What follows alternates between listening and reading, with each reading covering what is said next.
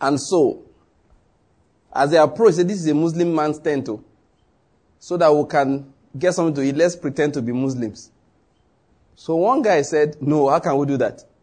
He said, after they argued, they got to the tent. So one said, my name is Abdullah. So that one said, you are welcome. The other one said, my name is Peter, James, and John.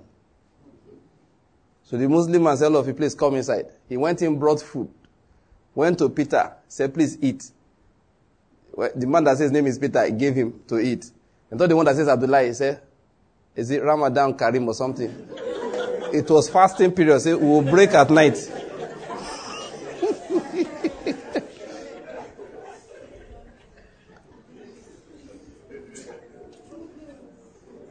so the one that denied Jesus, hunger, he now he didn't know how to now deny Islam again because you will now become the man's enemy. The man was not a militant. He didn't see anything wrong with being a Christian. So he fed the Christian well. So the one who didn't deny Jesus got his food. So if somebody said, deny Christ, I will let you go, and you trust him. If you have to take chance with your life, please don't take with your eternity. he said, bros, I don't trust you. I may deny him now, you behead me. I won't deny him. At least if you behead me, I'm, I'm, I'm, i know, I'm calling matter. Back to the story of our bros, Simon.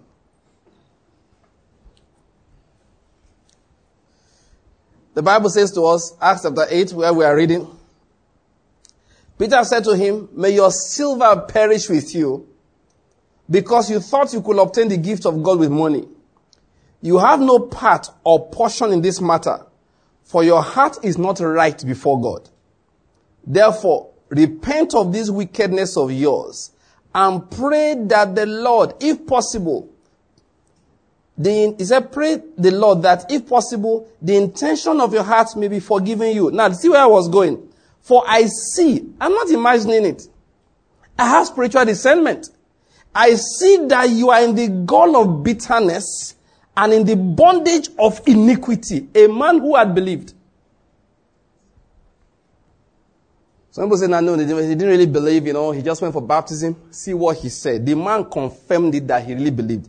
He said, the Bible says in verse 24, but Simon answered and said, pray to the Lord for me yourselves, so that nothing of what you have said may come upon me. What does that tell you? The man really believed. It's just that his light was still mixed with what? Darkness. His light was still mixed with darkness. So he needed that darkness uprooted. He needed that darkness removed. And that's what we all need as believers. We need our darknesses, can I use that expression? Uprooted, removed. And it's only possible because of grace. That's what grace does. It's only possible because the seed of God has been planted inside us. That's what makes the darkness not belong anymore. When not for that seed of Christ, the darkness is at home.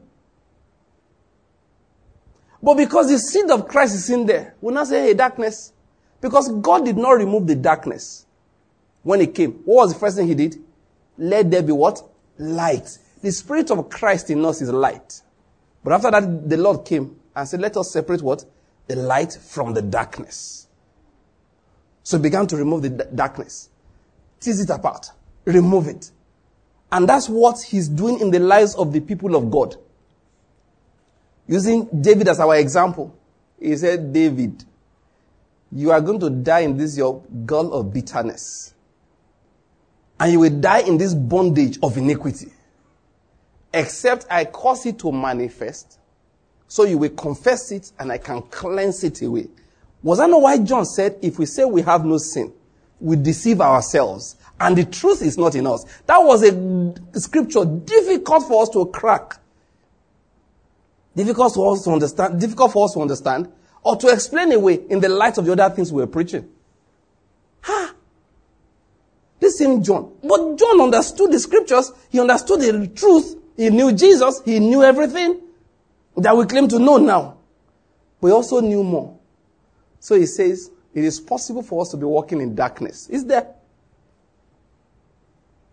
That's why he said, listen, people of God, If you say you have no sin, it's because light has not shone on that part of your life. That everywhere that God shines his light, you will discover the darkness therein. Then you will now do what? Confess that sin. And then you'll be free of all unrighteousness. I thought about it. I said, no, I need to finish what we started last time. To have Christians walk into complete purification. To have believers walk in true purification. Walk in the fear of God. And don't walk in a half, half doctrine that preaches only half of the truth. I feel like saying it again. Just explain the meaning of, you know, why James had to write. I, please, you can go and read my article I wrote on this on our website. Salvation by works, or uh, salvation by faith. Why James had to write. Why did James have to write? Because a lot of people believed Paul. They did not understand the true message that Paul was preaching. So you saw Christians walking carelessly, walking like the world. You could not distinguish between a believer when you're doing business with an unbeliever. And James said, What is going on here? And you talk to them, you say, By faith we have been saved. I hear this funny, illogical statement. Even though they, it's supposed to be based on logic. I was not saved by my works. I cannot be condemned by my work, by my works. I hope you know that statement is senseless. On the surface, it appears logical. But look at it closely, it's illogical. Assuming I had the money, I could dash you a billion dollars. Did you become rich by your works? Answer me. Could you, did you become rich by your works? But can you lose it by your works? So who will not tell me that because you were not saved by your works, cannot become poor by your works? That logic is illogical. It's incongruent. It's unreasonable. It doesn't tie. The fact that you were not saved by your works does not mean you cannot be condemned for it. What James said is this. Let's even get into that that listen, my people. Salvation is by faith. That is true. But can salvation be by faith that is dead? That was what James was saying. The salvation is by faith. I present James said, I know, I know, guys, I know. Relax. Cool your temper. Relax. Salvation is by faith. Everybody said yes. He said, good. What if the faith is dead? Every man shut up. Oh. We have to be quiet. James said, Can such a faith save anybody? Of course, you can't argue it. They tried to argue with me already. That was the thing I posted to the fellow also. Are you telling me that somebody who's saved, who claims he's saved, but his faith is dead, is saved? If you say yes, you are not saved. You answering me. Your brain is at least not saved. So James, so James said, How do we now know faith that is alive? He said it is by what? The works. We are not saying you are saved by works. We are just saying that you cannot be saved by faith that is dead. And if faith has no works, it is dead. And what am I preaching? That people of God should make sure they look inside them and uproot every dead works. Let's talk about dead works again. Now, I was going to talk about dead works. Remember where, where we began from? Deliberately, we are building our lives on what? The Word of God. And what we're talking about now is the precepts upon which we build our lives. And when all of that, I to explain something. Life has different dimensions, different aspects. And we must be careful to build each aspect of life on divine precepts. Because many times Christians claim to be in the light, but they are walking in the darkness. It must not be so. We have seen just like Simon. We are not saying Simon was not a true believer. We are just saying that even though a true believer, he needed to remove the bitterness in him. Because one of the things that happened to Simon, I can assure you, you know, when you have been the power of God in the environment for 20 years, when you believe, you be no power of anything instantly your social relevance will disappear. I hope you know that.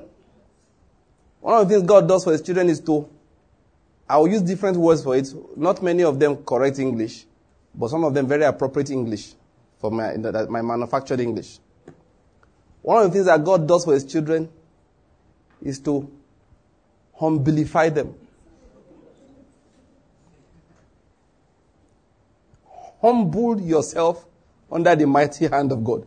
If you don't do it like, like that, He will do it for you. Actually, when He does it, it's called humiliation. You are the one that can humble yourself. If God takes up the matter, He humiliates. That's why Paul said, judge yourself oh, so you are not judged by Him.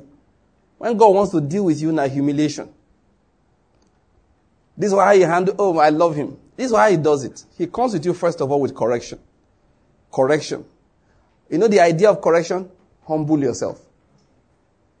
Then when you forget to humble yourself, go for what? Humiliation. Yeah, you go for humiliation. You know what happened to Simon? He was used to being the king. So Philip first came, collected all the power. He said, This is salvation. He went for it. Then this flesh reacted. When Peter came with John, uh, and listen to me, they were laying hands on the people and they were being dramatically affected by the Holy Spirit. So they will put a hand on somebody. These are things we have seen before. You, there's one brother I heard of. I didn't see it, but, um, those who saw it you know, narrated to me. He laid hands on a man. Before his hand touched, they saw the fire jump. Boom! Knocked the guy down. One person in this time told me, said, it was mentioned one particular popular um, no, actor. The Nenugu one day that he wanted to pray for the man. The man was wearing shoes. He said, I lay hands on him. I opened my eyes. His shoes were there. He was behind. He closed his eyes to play for the guy. He put hand, hand on the guy like this, he opened his eyes. He saw shoes and see the human made over there. That the Holy Spirit lifted the man out of his shoes and threw him back. These are the things going on when Peter and John came to pray. Of course, people will rise up speaking in other tongues, prophesying. Ha! All this while, they told Simon, hold this handkerchief for me, I'm coming. That was the only job. Hold the pastor's scroll. The cloak, when they get, when John will get hot, he remove his cloak, they throw it, Simon catch it. Simon, who before, he was the controller. I said, guys, guys, guys, this is not good. How much is this power? Yay, Peter said, what? Power that Jesus died for.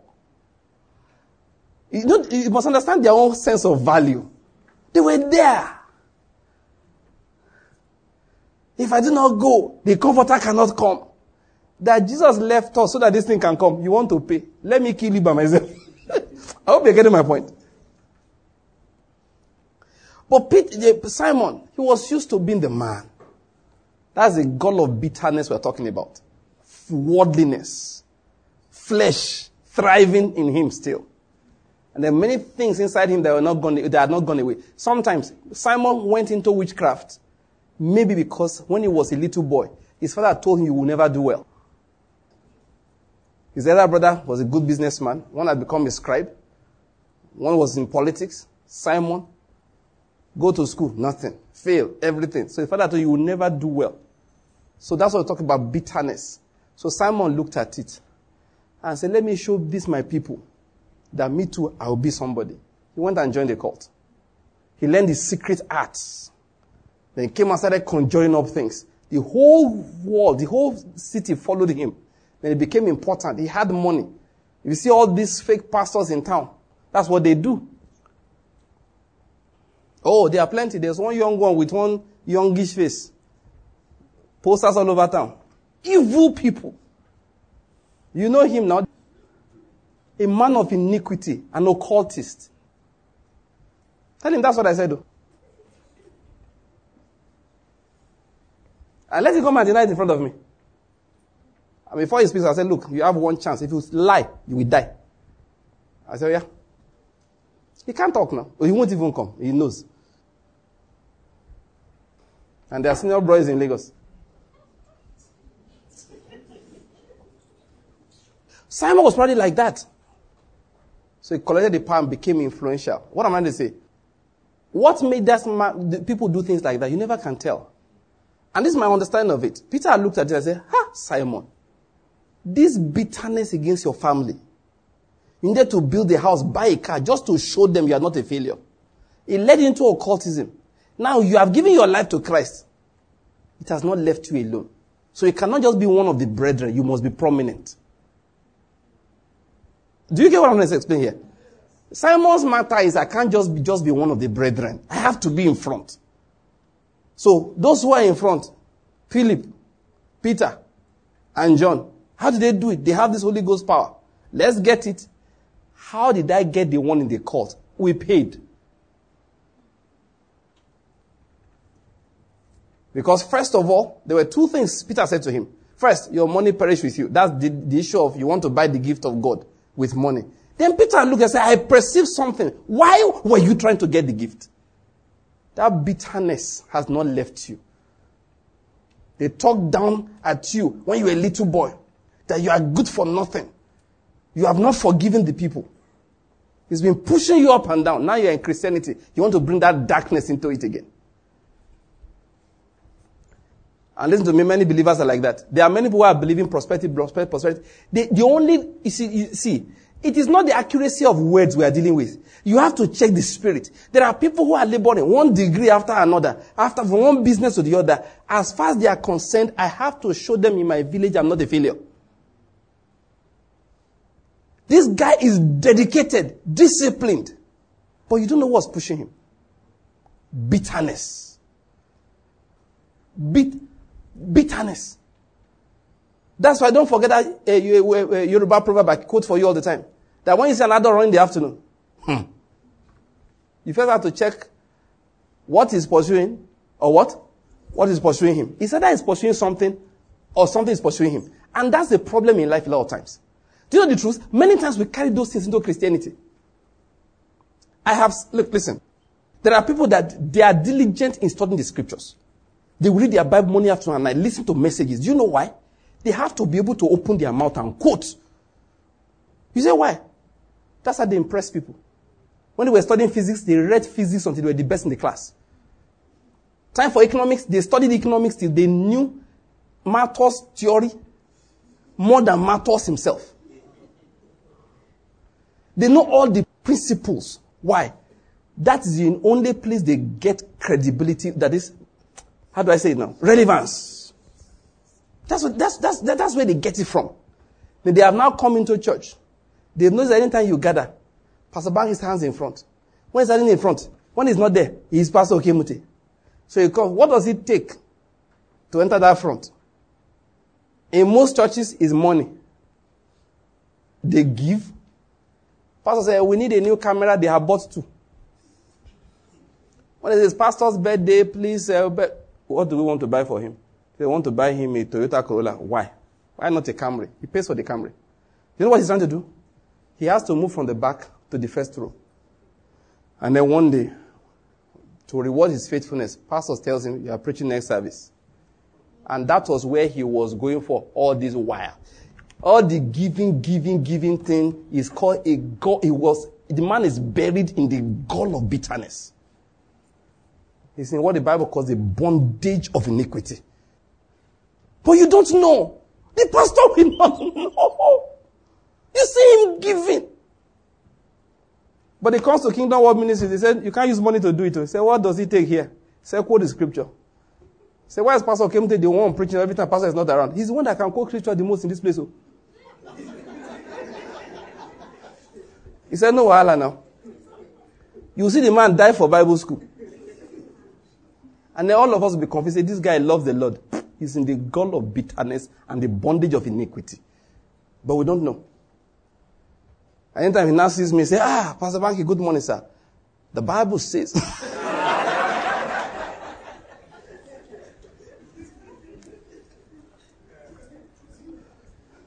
you, you won't know what's pushing him. I'm not saying we are perfect, but I know something. People like that, they often don't last here. Even my wife sits at the back, so What to qualify for front seat? This guy is the only one that's always in front. These two people. And I don't, just because they like the front seat.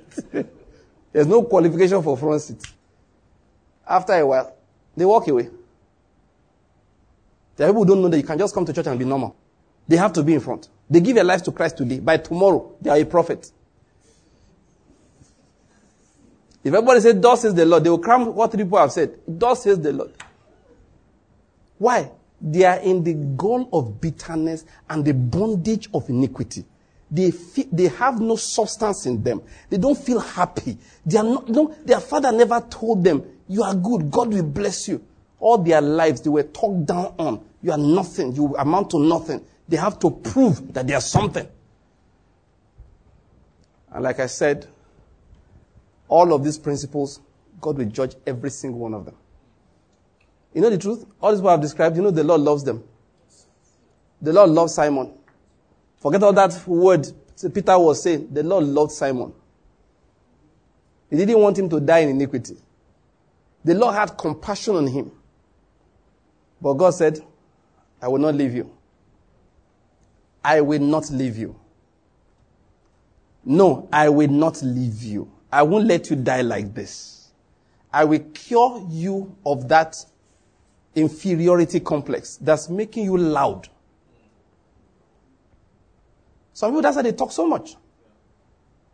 They have to impress you because they feel inferior.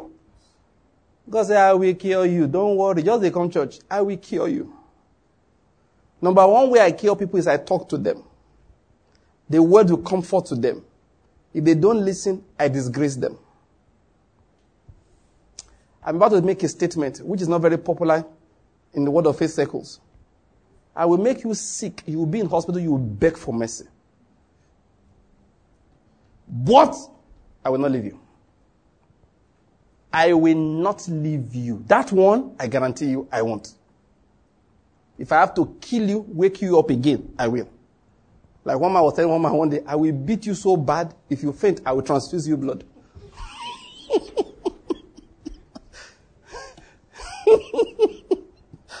I, I, can see that in God. Say, you won't die on me. I will transfuse you. What do I just want from you? We must separate your light from what? Your darkness. I'm saying many things. I have not sat on the main thing I'm supposed to say. Let me just sit on it briefly. We'll close. If we have to, we'll come back to it. But if I can say enough about it today, we'll leave it there. Anytime we are building in life, that's what, I, that's what I was trying to preach. All of these are just explanations of what I'm trying to say. Anytime we are building in life, we must be careful that we build according to divine precepts. Anything you build not on his precepts, he will judge. Listen to me. If you build a ministry and it's not on the precepts of God, it will collapse before your eyes before you die. Let me say something quickly. What I call, I first preached this in Kaduna. My terminology may not be totally accurate, it's just my way of expressing my thoughts. But the principle is true, it's scripture. I call it the principle of blessing on credit. What did I call it? Blessing, blessing on credit. This is why I'm saying this. Because sometimes when we preach like this, people want to judge truth or error from their lives. And they don't know that God blessed them on credit. He said, Pastor what are you talking about? I'll tell you. God is kind. The Bible says he's mindful that we are but flesh. Many times he's mindful that you are but a child. And he there are things I want to tell you, you can't bear them now. But for certain reasons, I need to pass you through a particular phase of life while we continue moving and I will correct you later. Let me give you an example. God appointed Saul to be king before Saul was ready. But he said that's not the problem. We'll fix it later. He called David when David was ready. So maybe David, well, I don't know. Maybe he went through that phase. I don't know. But when he came to, when he came to Saul, that's what God did. He said, Saul, go ahead, start the work. Then someone will interact with you. All right, give you some training, and then we'll test you. So there were two major tests you will find in the life of Saul.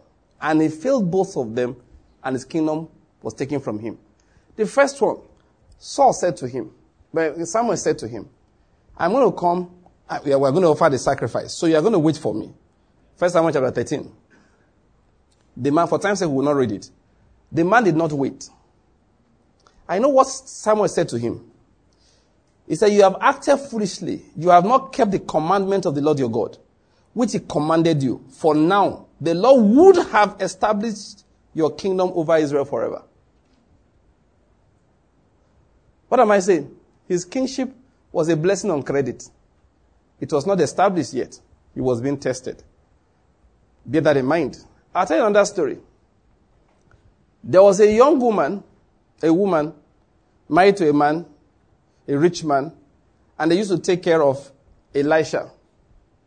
He said, I perceive that a holy man of God is passing by us every day. So they said, of course, you know the story. Let's build him. Of course, uh, Elisha used to come to their house and eat. And then one day, she said to her husband, let's build a small guest room for the man of God. And they did. And Elisha was very impressed. So he said, what do you want? Do you want this? Do you want that? Do you want that? She said no to everything. That what I did, I didn't do it for, I'm now adding my own words now. I did not do what I did for the things I was going to get. I just did them because I perceived that you are a holy man of God. And whoever gives to a prophet because he's a prophet will get a prophet's reward. I hope you're getting my point. So the man of God said, ah, okay, no problem. Gehazi said, oh, she doesn't have a son. He said, oh, that's my specialty. Call the woman back. This time next year, you will embrace the son. And the woman said, what? Don't lie to me, man of God. Listen, the gift of God, I said, you don't have the opportunity to just be re- rejecting it anyhow. It has to be by faith. The woman rejected the gift. You know, it still came. Now, what am I going to say? She was blessed on credit. Was a blessing on credit. God said, in effect, in the heavens, Elisha, because you have opened your mouth and prophesied to a woman who cannot receive it, don't worry. We shall give her that blessing, but then she will not be able to hold it. So they gave her the boy. Next year, she delivered a son. And she was surprised. But God said, it's good because now her faith has been built up to a certain level. But because she did not claim this boy by faith, when you gave a word, she rejected, she rejected it. Therefore, the blessing will not endure. So when the boy woke up, followed the father out, my head hurts. They brought him back home. By evening, he died. You know why? He was a blessing on credit. So of course you know the rest of the story. They sent for Elisha. Elisha sent Gehazi. It didn't work. He came and he used all the energy in his soul to raise that boy from the dead. He prayed. He walked up and down. If to say that today the guy spoke the kind of tongues he had never spoken before. He groaned, that one I'm sure, in the spirit laid on the boy. Say, every bit of anointing I have, receive it. The boy sneezed and woke up. Say, lie down there. Now I went and told the woman, this time around, you see, every word in the Bible is carefully selected. He said, this time around, go and take him up for yourself. The day I read that, it hit me. What was he saying? Hey, last time I forced him on you. This time around, my sister, that was her own exercise of faith. See that whole travel up and down. Run after the man of You know the first thing he said to the prophet when he met the prophet? Did I not tell you not to lie to me? So Elijah said, okay, sorry, have by force. This boy lie down here. Wait for your mother to do what is necessary to carry you. Otherwise, you are dying back.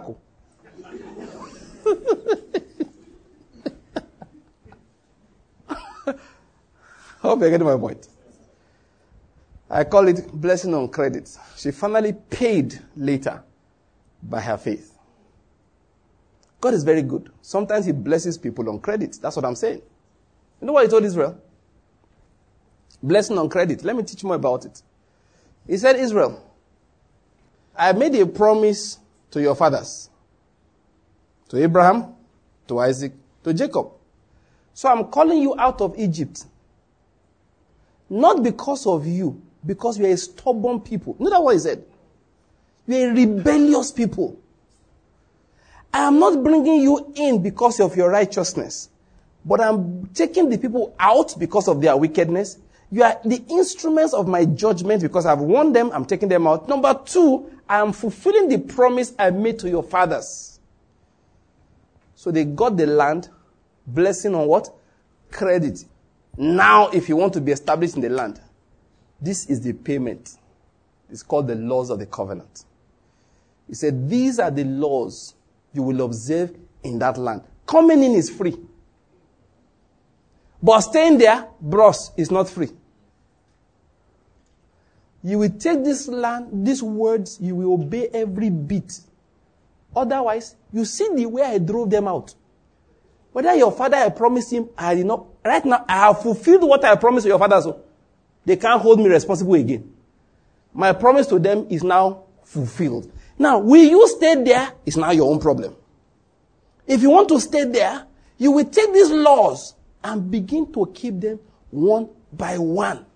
And Moses sat down and taught that law twice. He wrote a song. He said, guys, you know why?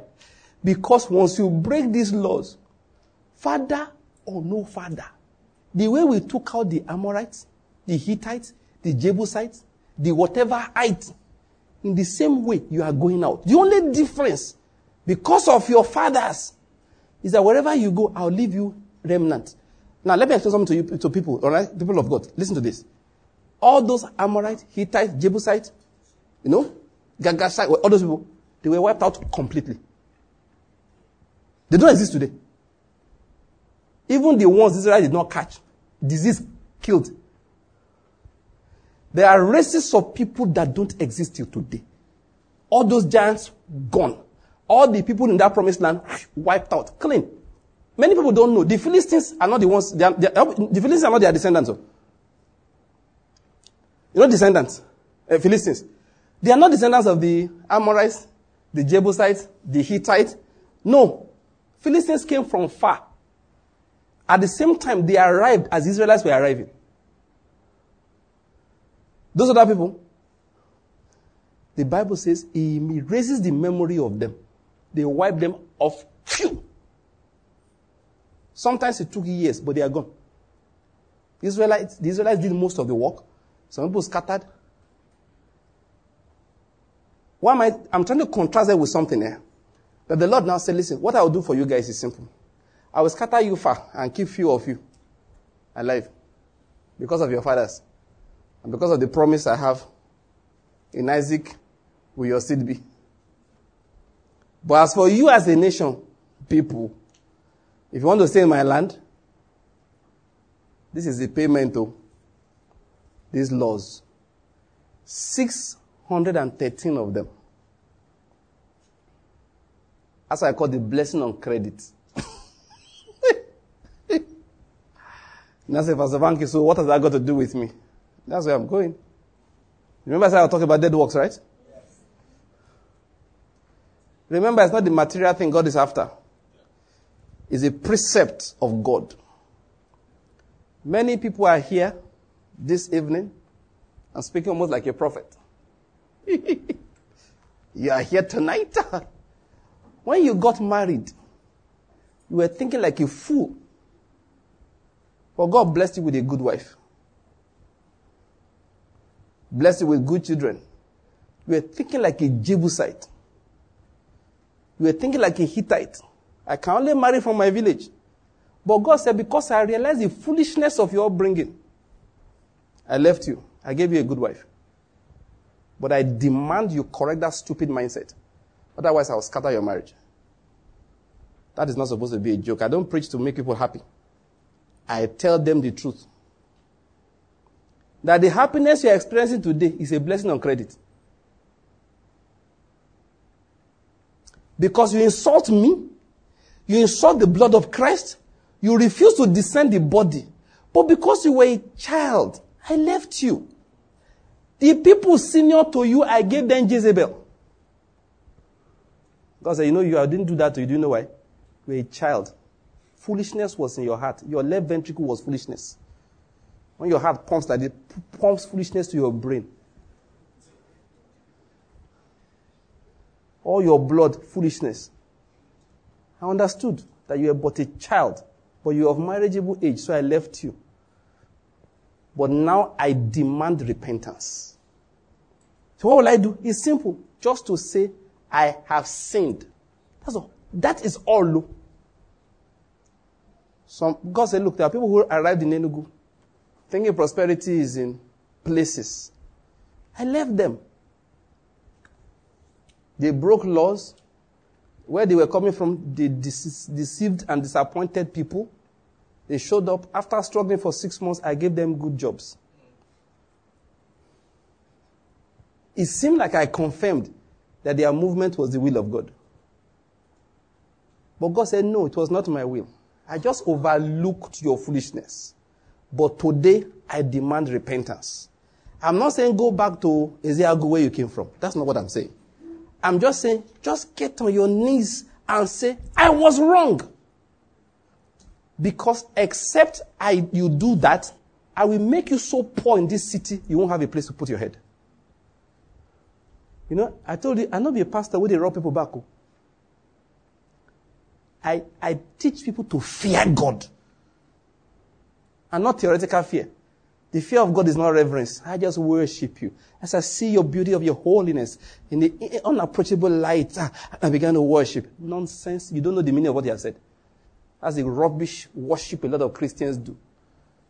They worship the beauty of holiness on Sunday and sin on Monday.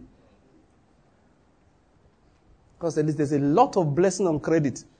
It's pay time. I want to collect my money. I blessed you on credit. You did a lot of things.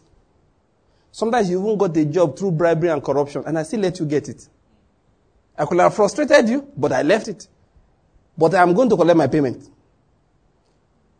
Of course, you know what the payment is. It is called only acknowledge what? Your iniquity. That's it. You will say, ah, like my friend said, I was saying last time. He said, Pastor Banky, what we did those days we call ministry. He said, may God forgive us. I may have been laughing, but it was repentance. He said, ah, he said, I did not know better. The mistake a lot of people make is that they think that because they were blessed, it means it was okay. No, when the word comes, you must accept correction. Once you have been corrected, then God said, we'll take it from there. That is, once you open your mouth and say, I was wrong. That's what I just want to get from you. Sometimes it's something you did 20 years ago and wanted to enter university. Because if I don't get it from your mouth that you were wrong, and I mean true repentance, and one of the ways you would show true repentance is I will give you opportunities to counsel other people and you will say to them, don't do it. Even though you know you did it, you will say, don't. It's against the will of God. I say, good. I wipe away your sins. I forgive everything. But if you don't, I will disgrace you. It's a promise. I will. There are pastors I feel sorry for. See that church? Eh? It will scatter. Oh, it will scatter. If at their own is the repentance, we cause scattering. There are people they promoted. God say, wait, wait, wait, wait. That guy is not called to ministry. Change his title. So use offering. You see what I've told you know you know it to be the truth. Churches promote people, they gauge your offering, and they move you forward. God says, okay, I left you your childishness for a long time. But this is the season of repentance. Let me say this to you so I can close. Listen. The God I preach is a very, very serious God. What he's going after are the precepts. That's what I was trying to explain. They are the precepts he has to correct every bit of our lives. He has to. He has to. We cannot build, do you understand?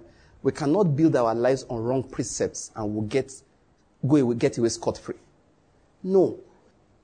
It's not good for us. That's his reason. He does not want us to confound the next generation. He does not want us to die in the you know, in the bondage of iniquity. We've already established it. It happens to Christians. It happens to Christians. God did not reject Saul because he did not carry out his instruction. You say, but why did he reject him? It was because Samuel came with correction and he rejected correction. I don't have to start explaining that now. But that's how God is. So. God did not reject Saul because he did not carry out divine instructions. The Lord rejected Saul because he rejected the correction of God that he sent through Samuel. What am I going to say? As I say, you must get it. We can talk like this.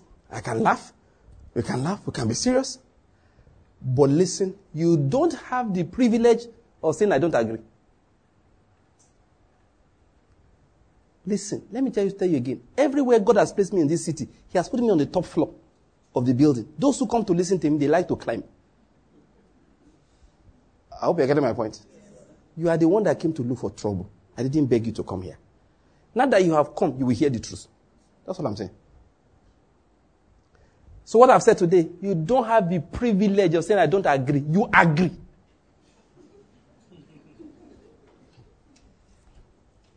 You agree. Oh.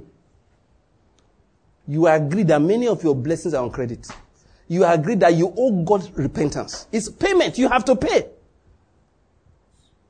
Hey, I need to drop this one just to warn a few people. Don't give an offering for it though. Money is not accepted though. Because some pastors will finish, they say this is a good time to use it. When I say pay now, people will clear their accounts because they want their sins forgiven. Is a lie. It's not money we're talking about. The payment that God wants. You know what he said? This will be the full payment for their sins. God said it. When they break down the four false altars, the Asherah poles, and they knock down all the gods, God said that is the full payment for their sins. So what payment are we talking about? That repentance. God must get it. Samuel came to Saul. Say, you have not done what the Lord said. Saul rejected the correction. Do you know what happened? God rejected Saul permanently. In case you did not know, after that day, he and Samuel never saw again. That was how total the rejection was.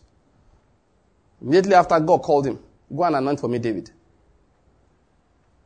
First time he, he did what was wrong, first Samuel chapter 13, God said, today, someone said, today God will have established your kingdom. We overlooked it. Next time he brought him another instruction. Go and do this and do that. Avenge me of my adversaries, God said. The Amalekites. Saul did not do what God said he should do. Then Samuel came to him and said, You didn't do what God said. Saul insisted he did. Ha! Samuel said, But what is all this bleating I'm hearing? And you still have the king, Agag, with you? You know, Saul couldn't repent. God said, Listen, because you have rejected the word of the Lord, therefore he has rejected you from being king. What was that word? Take my word for it is a word of correction. It was not the first instruction. After that, Samuel left and he never saw Saul again. That was the last time they saw. They even became enemies. When he was going to appoint, anoint David, you know, he told God, "We Saul will come and kill me." They had become enemies. He never saw Saul again, eh, Samuel again. Even after Samuel dead, he went and spoke to Samuel in quote, but you know that Samuel was a lying spirit that appeared like Samuel. After all, he did not see the person. Can you remember? It was the medium that was seen. He said, What do you see? I see an old man carrying a robe. Do they wear that kind of robe where Samuel went? Just deception. Never saw Samuel again. Why am I talking about it? To show you that he was rejected totally. You may have started your business on wrong principles. God said, there's payment for that. What is the payment? Repentance.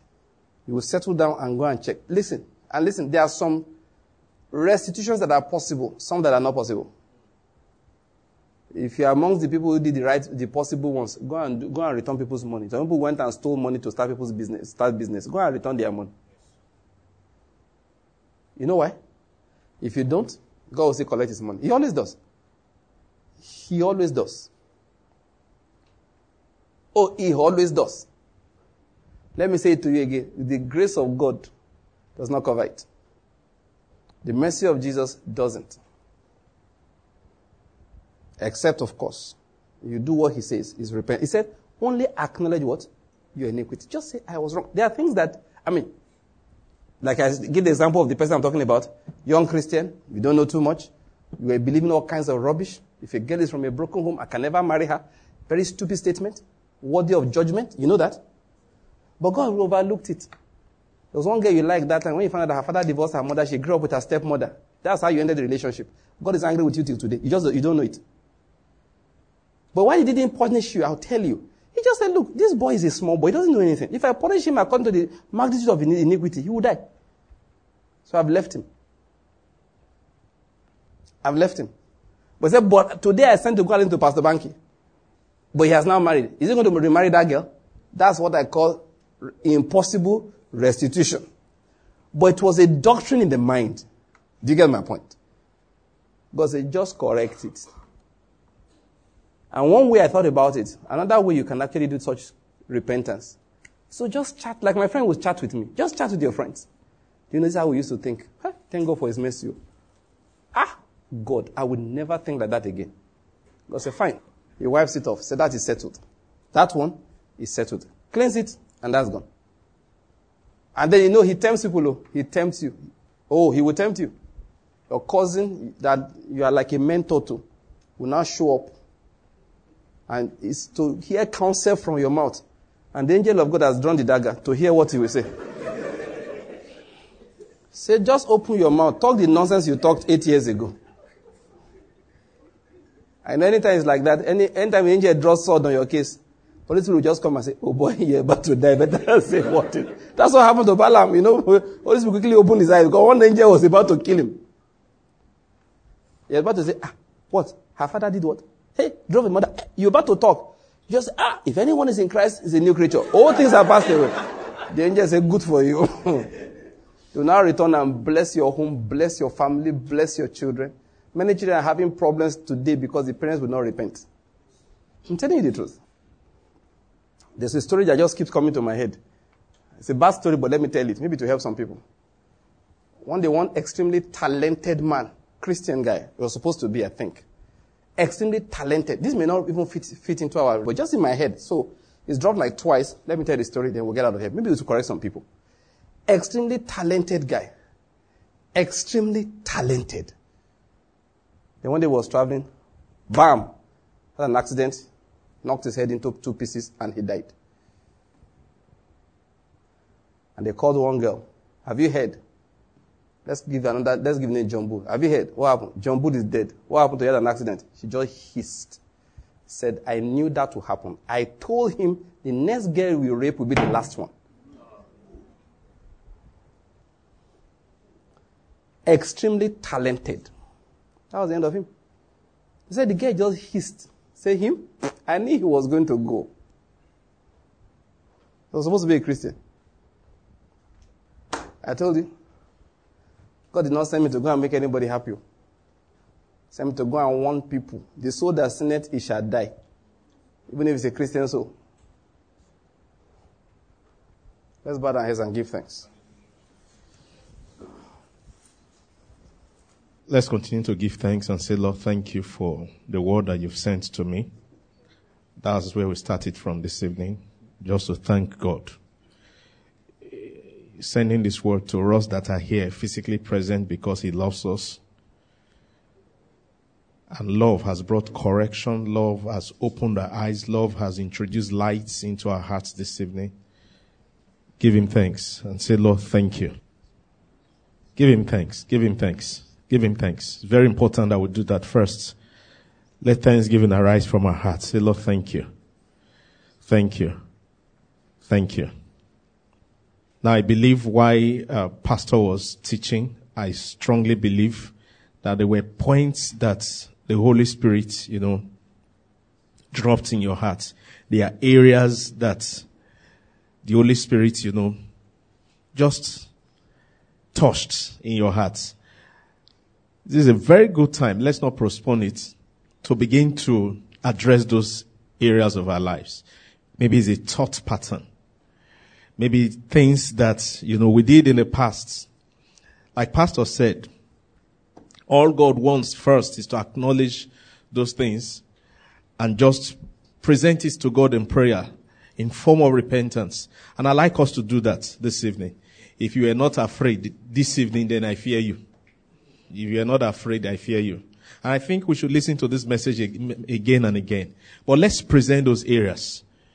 Let's present those areas. Let's present those areas. The word has come with power. Please present it yourself. you know, when it comes to do with repentance, God deals with individuals. Promises are transferred. But the matter of righteousness, righteousness, no. Abraham transferred the promise to Isaac. But when it comes to a matter of faith, is the just shall live by his own faith.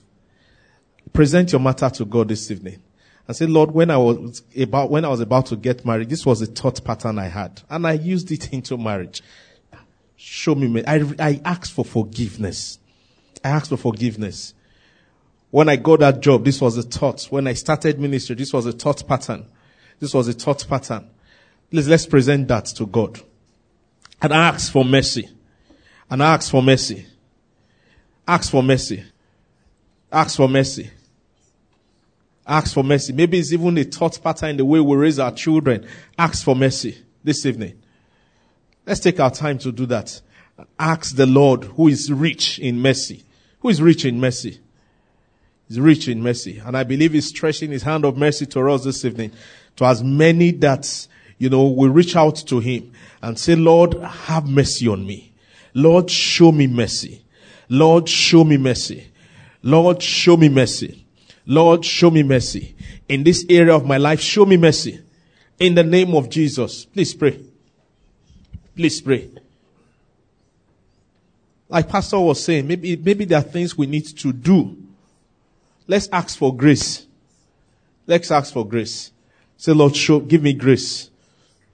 There are steps I need to take, practical steps I need to take. For the ones that are doable, like we have learned this evening, let's ask for grace to take those steps practically. Let's ask for grace. Please pray for yourself. Pray for yourself. Pray for yourself. Like we prayed earlier, this is a mirror that the Lord just brought to us this evening. And we've seen ourselves and we've seen areas that we need to adjust. Lord, we thank you.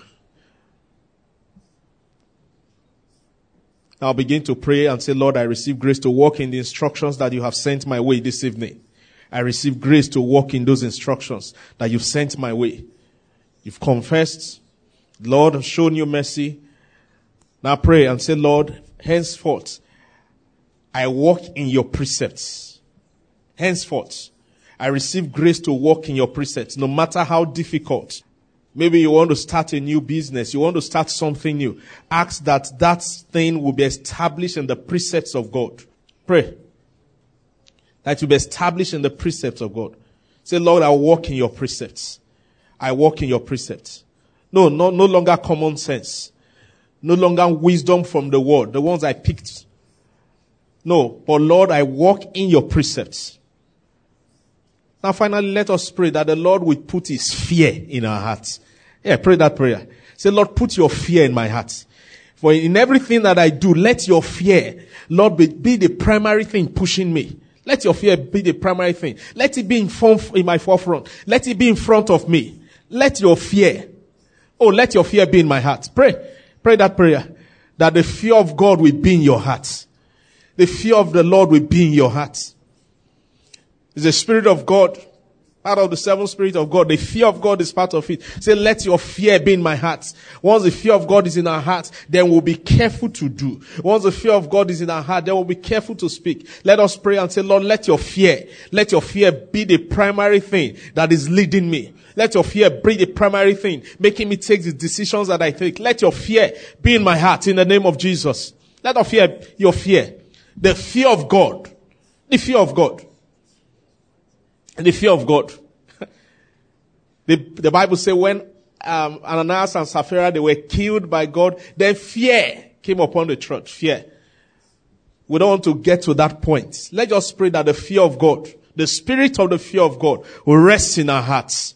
Will rest in our hearts. It's not something that comes and go. No, it will be permanent in our hearts. Father, we give you praise. Thank you, Lord, for sending your word to us. We give you praise forever. We walk in this fear. Not just now, but Lord, till you complete that work that you're doing in our lives. We thank you. Thank you for your servant that, Lord, you have sent to bring this word to us. Receive praise forever. In the name of Jesus, we have prayed. All right, let's rise to our feet so we can go home. The Lord is good. I said the Lord is good. Okay, if you are blessed, give me an amen. amen. Like they say, it shall be permanent. Amen. That blessing will be permanent in Jesus' name. Amen. Like Jesus will say, your sins are forgiven you. Your wrong thoughts are wiped away. You will not die in the gall of bitterness. The bondage of iniquity is broken. In the name of Jesus Christ. Again, if you come for the first time, right, listen to this. The illness, whatever be the trouble that came with you today, you will not go back with it. Amen. In the name of Jesus Christ. Amen. Even those who have come here before, that prayer we prayed before is still attached to you. So sickness is free from you in Jesus' name. Amen. And you are free from sickness in the name of Jesus. This coming week, God will do something great for somebody. You waited for a job, an opportunity, something. God will give you one this week in Jesus' name. And you will walk into it without pressure. Somebody say bribe so you get it, say it's a test, I will not. I hope you're getting my point. They may deny you that one, don't worry. A bigger one is waiting for you. Amen. In the name of Jesus Christ. Amen. Father, we give you praise. Hallelujah. You are worthy of it. Thank you. In Jesus' name we have prayed. Amen. Can we share the grace in fellowship? Those who are going for the first time, they give you a magazine, open to page 11. Alright? That's how we share the grace in fellowship. See that page 11. Okay, are you ready? That's how we share the grace in fellowship when we are done. One, two, let's go. Because of the grace of our Lord Jesus Christ, surely we have passed out of death and we have passed into life. We have passed out of darkness into the light of Christ. We have passed out from under the curse into the blessing. All things have passed away in our lives. We are now filled with the Spirit of Christ. Live above sin and walk above the devil because we are seated high above with Christ. This is our season of multiplication, dominion, and manifestation. In the name of Jesus Christ. Amen. Now, quickly bless three people around you. Quickly bless them. Three people around you.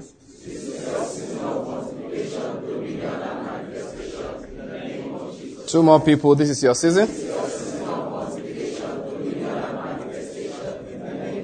One more person. This is your season.